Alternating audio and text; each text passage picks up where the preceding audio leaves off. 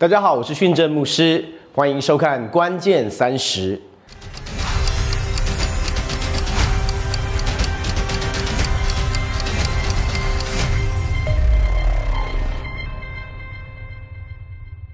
我们要来探讨的主题是：神啊，还要等多久？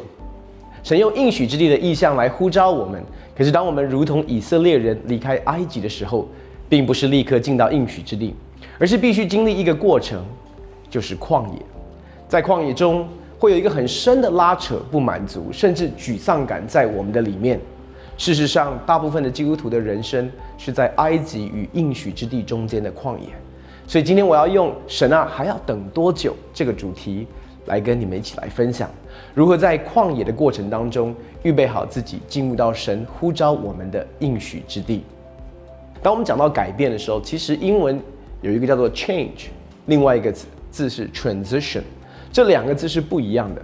虽然中文翻译都是改变，但是 change 我们可以这样说，它是一个事件的改变。比如说，比如说出埃及本身，出埃及本身就是一个 change，因为它是一个事件的发生。神用神机骑士带领以色列百姓出埃及，离开埃及之后，他们就不在埃及的里面，所以这个事件的发生带来一个很极大的改变。可是 transition。是一在这个事件跟下一个事件发生之前，有很多的转化必须要发生，而 transition 是在我们里面的改变。换句话说，我们尝试在等候外在环境事件的改变，却不知道有很多内在的 transition 转化是需要先发生的，才会带来事件的改变。当以色列百姓出埃及之后，虽然 change 这个改变已经发生，可是他们的问题是，他们的内心仍然停留在埃及的思维、为奴的思想的里面，以至于神透过旷野要更新他们的思想，好让他们可以用不一样的身份认知去承受，好让他们可以用不一样的身份认知去承受神应许给他们的产业。可是那一个世代的以色列百姓后来死在旷野里。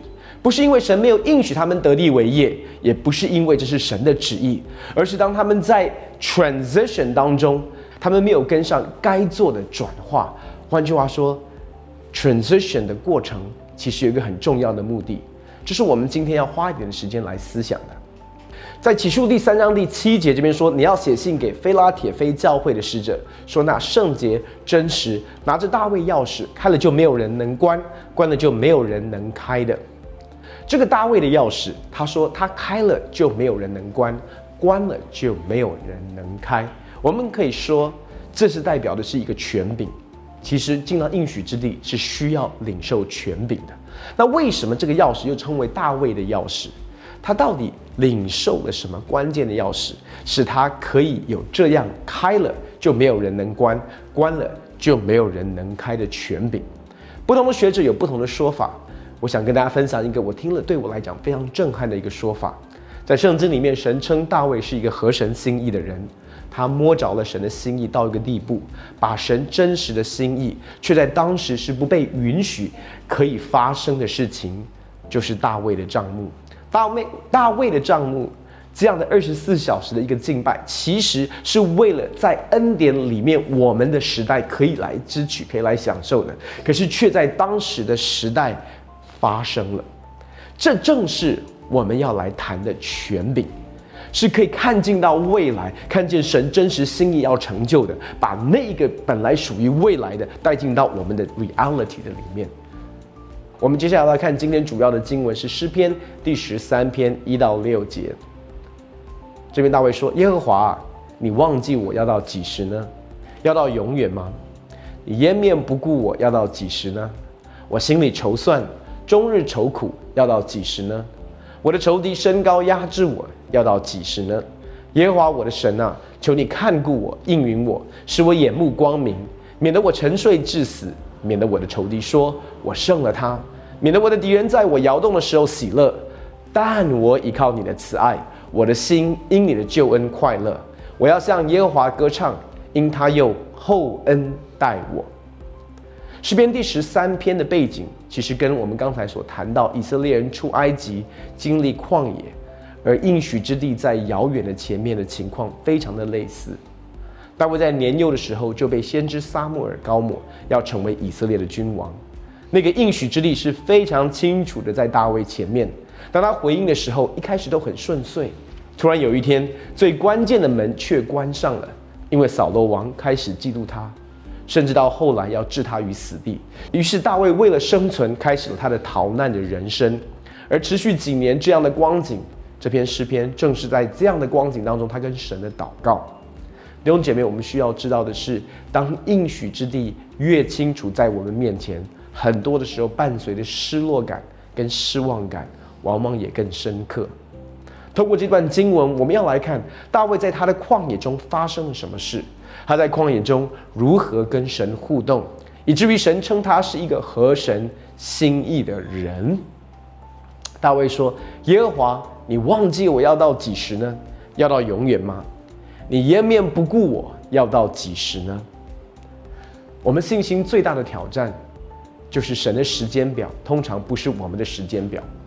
神的时间表在大部分的时候都不会向我们显明，而我们在时间的挣扎当中，就常常会问神说：“还要等多久？”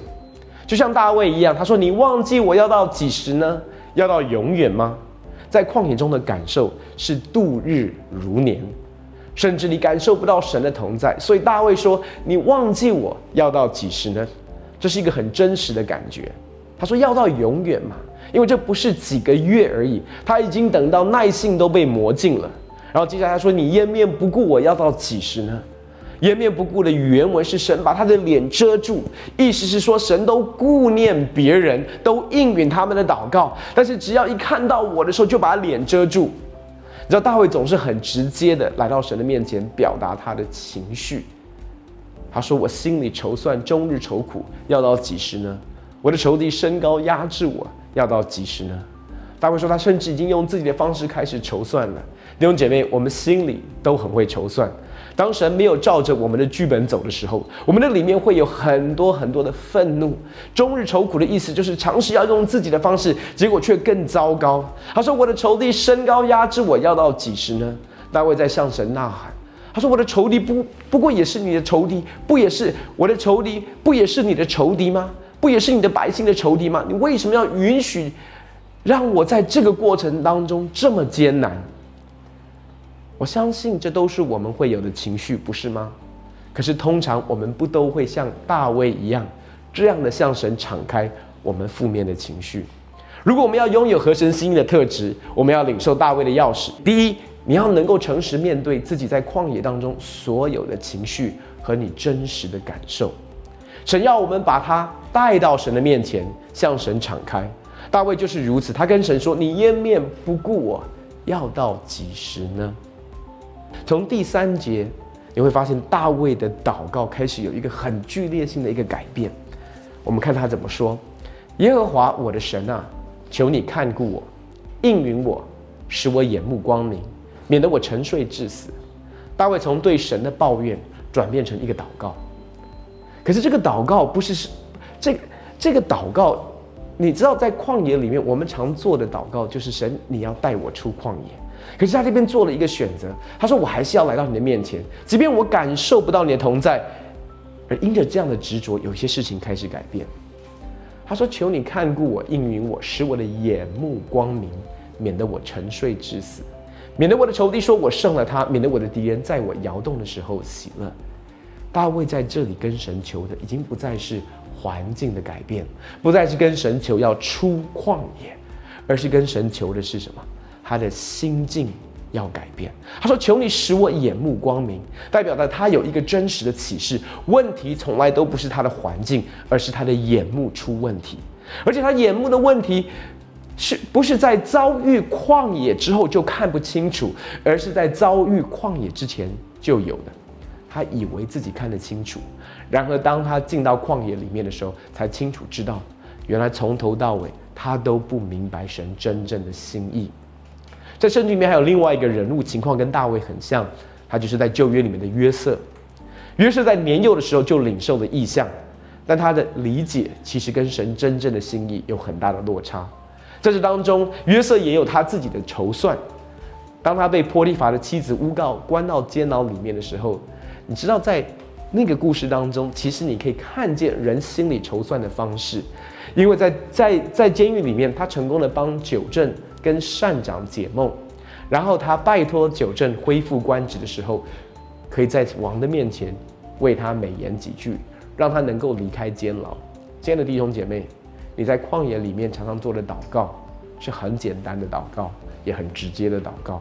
通常就是我要赶快出旷野，越快越好。为什么约瑟会告诉他说：“你不要忘记我？”因为在这样的一个情况当中，他开始对应许之地的呼召感到模糊，甚至他渴望就是恢复自由，然后回家与父亲团圆。连拥有从天上来的启示，可以成功帮九正跟善长解梦的约瑟，在他的挣扎里面，还是有自己的筹算。约瑟有他的剧本。希望九正出监牢的时候可以记得他，也帮助他出监牢。而神的剧本是什么？他让九正有一个神圣的遗忘。实际上说，当九正出监牢之后，他就忘记了约瑟，而且一忘就忘多久？忘了两年。为什么会有这个神圣的遗忘？因为在约瑟的思维的里面，当他出埃及之后，他从来没有想象自己会成为埃及的。宰相可以治理这地，可以成为百姓的拯救，这是在约瑟的剧本里面都没有的。弟兄姐妹，我们很难想象在神的计划当中有一个神圣的遗忘，因为我们都认为自己的剧本是最好的剧本。可是我们看见大卫开始求神，使他的眼目光明，免得他沉睡致死。亲爱的弟兄姐妹，我们要得着神的心，首先要承认就是我们对应许之地完全不了解。求主更新我们的思想，调整我们的眼光，让我们能看见神的心意和计划，单单追求神的荣耀，改变我们的生命和身量。在第四节，他说：“免得我的仇敌说我胜了他，免得我的敌人在我摇动的时候喜乐。”大卫开始追求的是什么？不只是要出旷野，其实神的心意就是要带我们出旷野。神绝对没有要我们停留在旷野的里面，可是出旷野。可以是因为你自己不想要在旷野当中的不舒适、不安全，还是为了神的荣耀，为了神的心意？在这里，我们看见他的祷告是什么？是为了神的荣耀，为了神的国度，可以使神的敌人感到羞愧。第五节跟第六节，这个祷告就进入到一个很大的一个转折的里面。我们看见他怎么说？但我倚靠你的慈爱，我的心因你的救恩快乐。我要向耶和华歌唱，因他用厚恩待我。慈爱的原来的意思是神盟约的爱，是神盟约的信实。意思是说，我要依靠的是神盟约的信实。很多的时候，我们依靠的是我们跟神的关系，而不是神跟我们的关系。那你说这两个有什么样的差别啊？你知道我们跟神的关系会因为我们的信心不足，有的时候起起伏伏的。可是如果你依靠的是神盟约的信实，是他跟我们的关系，你要知道他是永远不改变的，我们会变。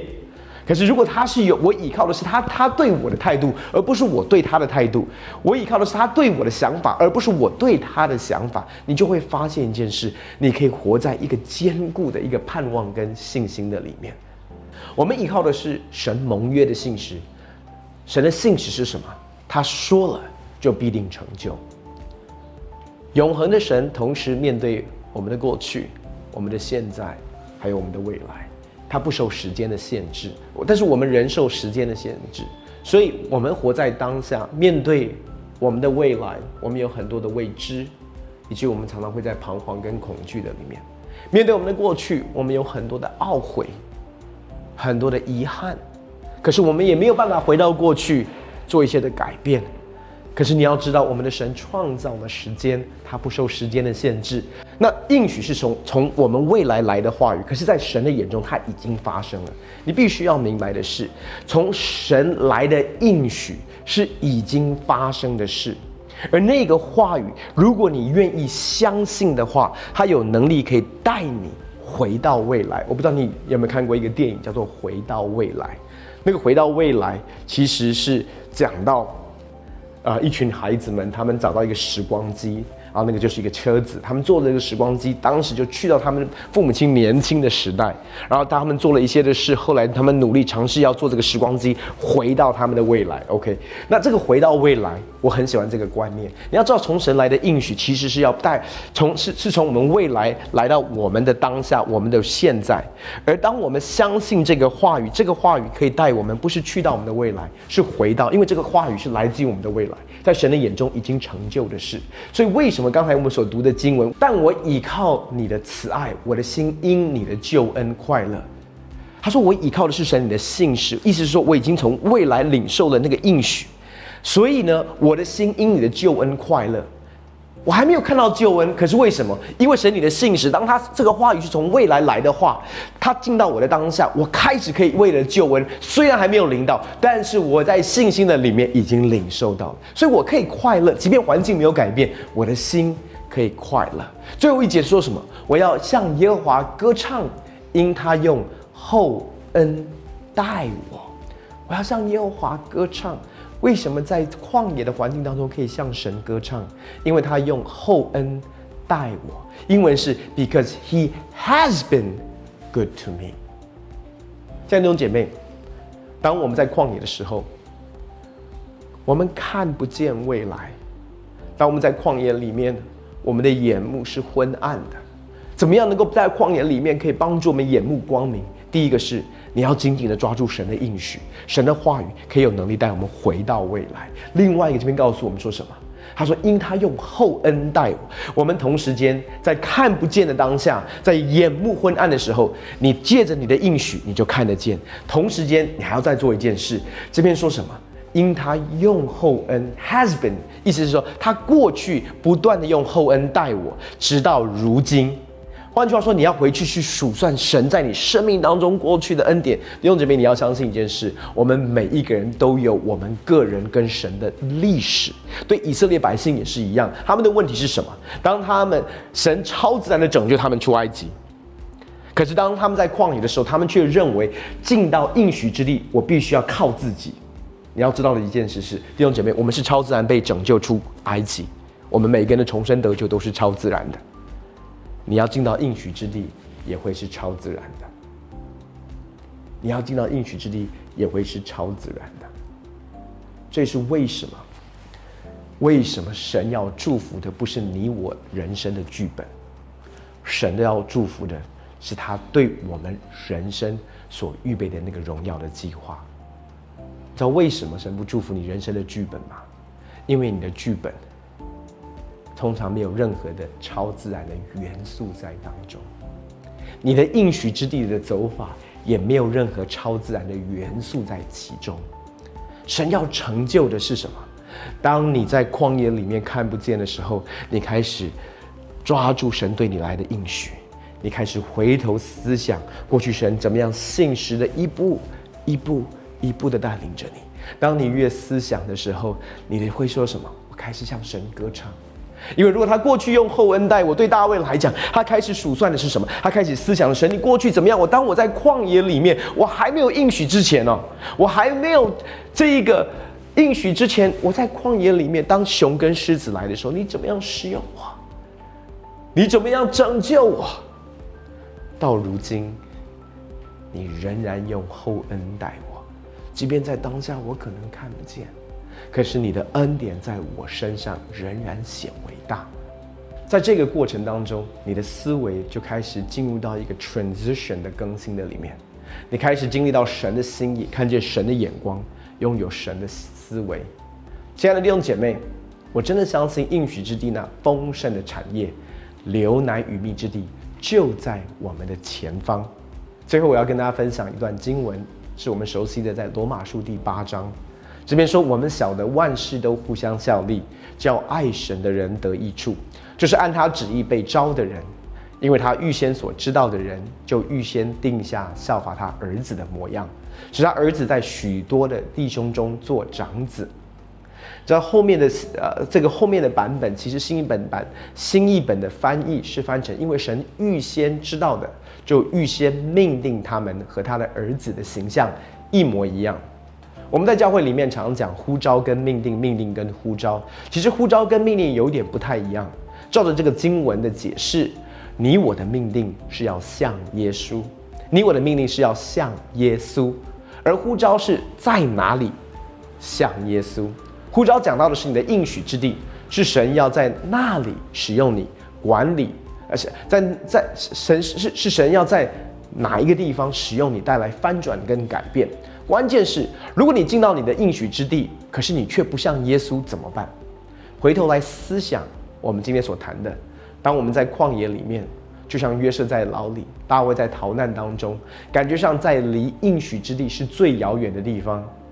却是离他们生命的命定最高境的地方，因为那个命定是要活出像耶稣基督的生命。弟兄姐妹，当你在挣扎当中，感觉到应许之地遥远到不可能的时候，我要告诉你，这是你离你的命定最靠近的地方。因为神最终极的心意，不是要带你去到应许之地而已。而是要在你的生命里面成就他的心意跟他的工作，以至于当你有一天进到应许之地，你会拥有可以得地为业的身量。弟兄姐妹，求主帮助我们，即便我们的眼目昏暗，即便我们看不见环境有任何的改变，但是我们相信神的信实大过我们的环境。求主今天来更新我们的心，与他对焦，即使在信心的拉扯当中，神的平安仍然能进到我们的心里面。带领我们真实离开旷野，进入到应许之地的里面。求神真的帮助我们。当我们在旷野里面的时候，其实我们也会会有很多的负面情绪。弟兄姐妹，你可以你可以做的第一件事，就是诚实的把你的负面情绪带到神的面前。当你诚实的把你的情绪带到神的面前，神就可以开始在你心里面做工。第二个我们要来祷告的是，求神使我们的眼目光明。这个眼目的光明，是我们在旷野里面，我们发现，其实我们从头到尾都看不见，只是我们一直认为我们看得见，而旷野让我们明白，我们真的看不见。因此，我们需要神来光照我们。光照的方式，是我们借着回想过去在我们生命当中所有的预言，所有先知性的话语，所有神从神来的应许，我们紧紧抓住这个话语，这个话语有能力可以带我们去到我。这个话语有能力可以带我们回到我们的未来，因为这个话语是从我们的未来来。同时间，我们要回想数算神在我们生命当中所有的恩典。让我跟你保证一件事：可能你当下感受不到神的同在，可是当你回头看神在你生命当中所有的恩典，你越回想，你不由自主就会开始歌唱，你还会开始赞美神，因为神的恩典在我们生命当中何等的浩大。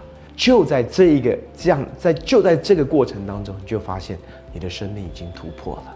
最重要的不是最困难的，其实不是环境的改变跟突破，最困难的是我们的心境的改变跟突破。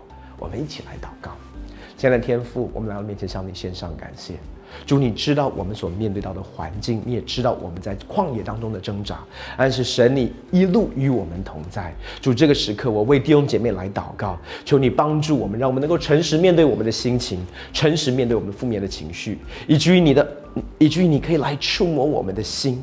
也在这个过程当中，主，我们要向你承认，我们的眼目是昏暗的，我们的眼目是看不见的，而是今天透过你的应许，透过我们数算你的恩典。主，我们开始与你的心意对齐，与你的眼光对齐。当我们的心意跟眼光与你对齐的时候，主，我们的生命就进入到下一个层次的里面。我们的生命就，我们的生命就进到那个 transition 更新而变化，以至于接下来，主，我们已经预备好，可以进到应许之地的里面。感谢你，耶稣。祷告奉靠主耶稣的圣名，阿门。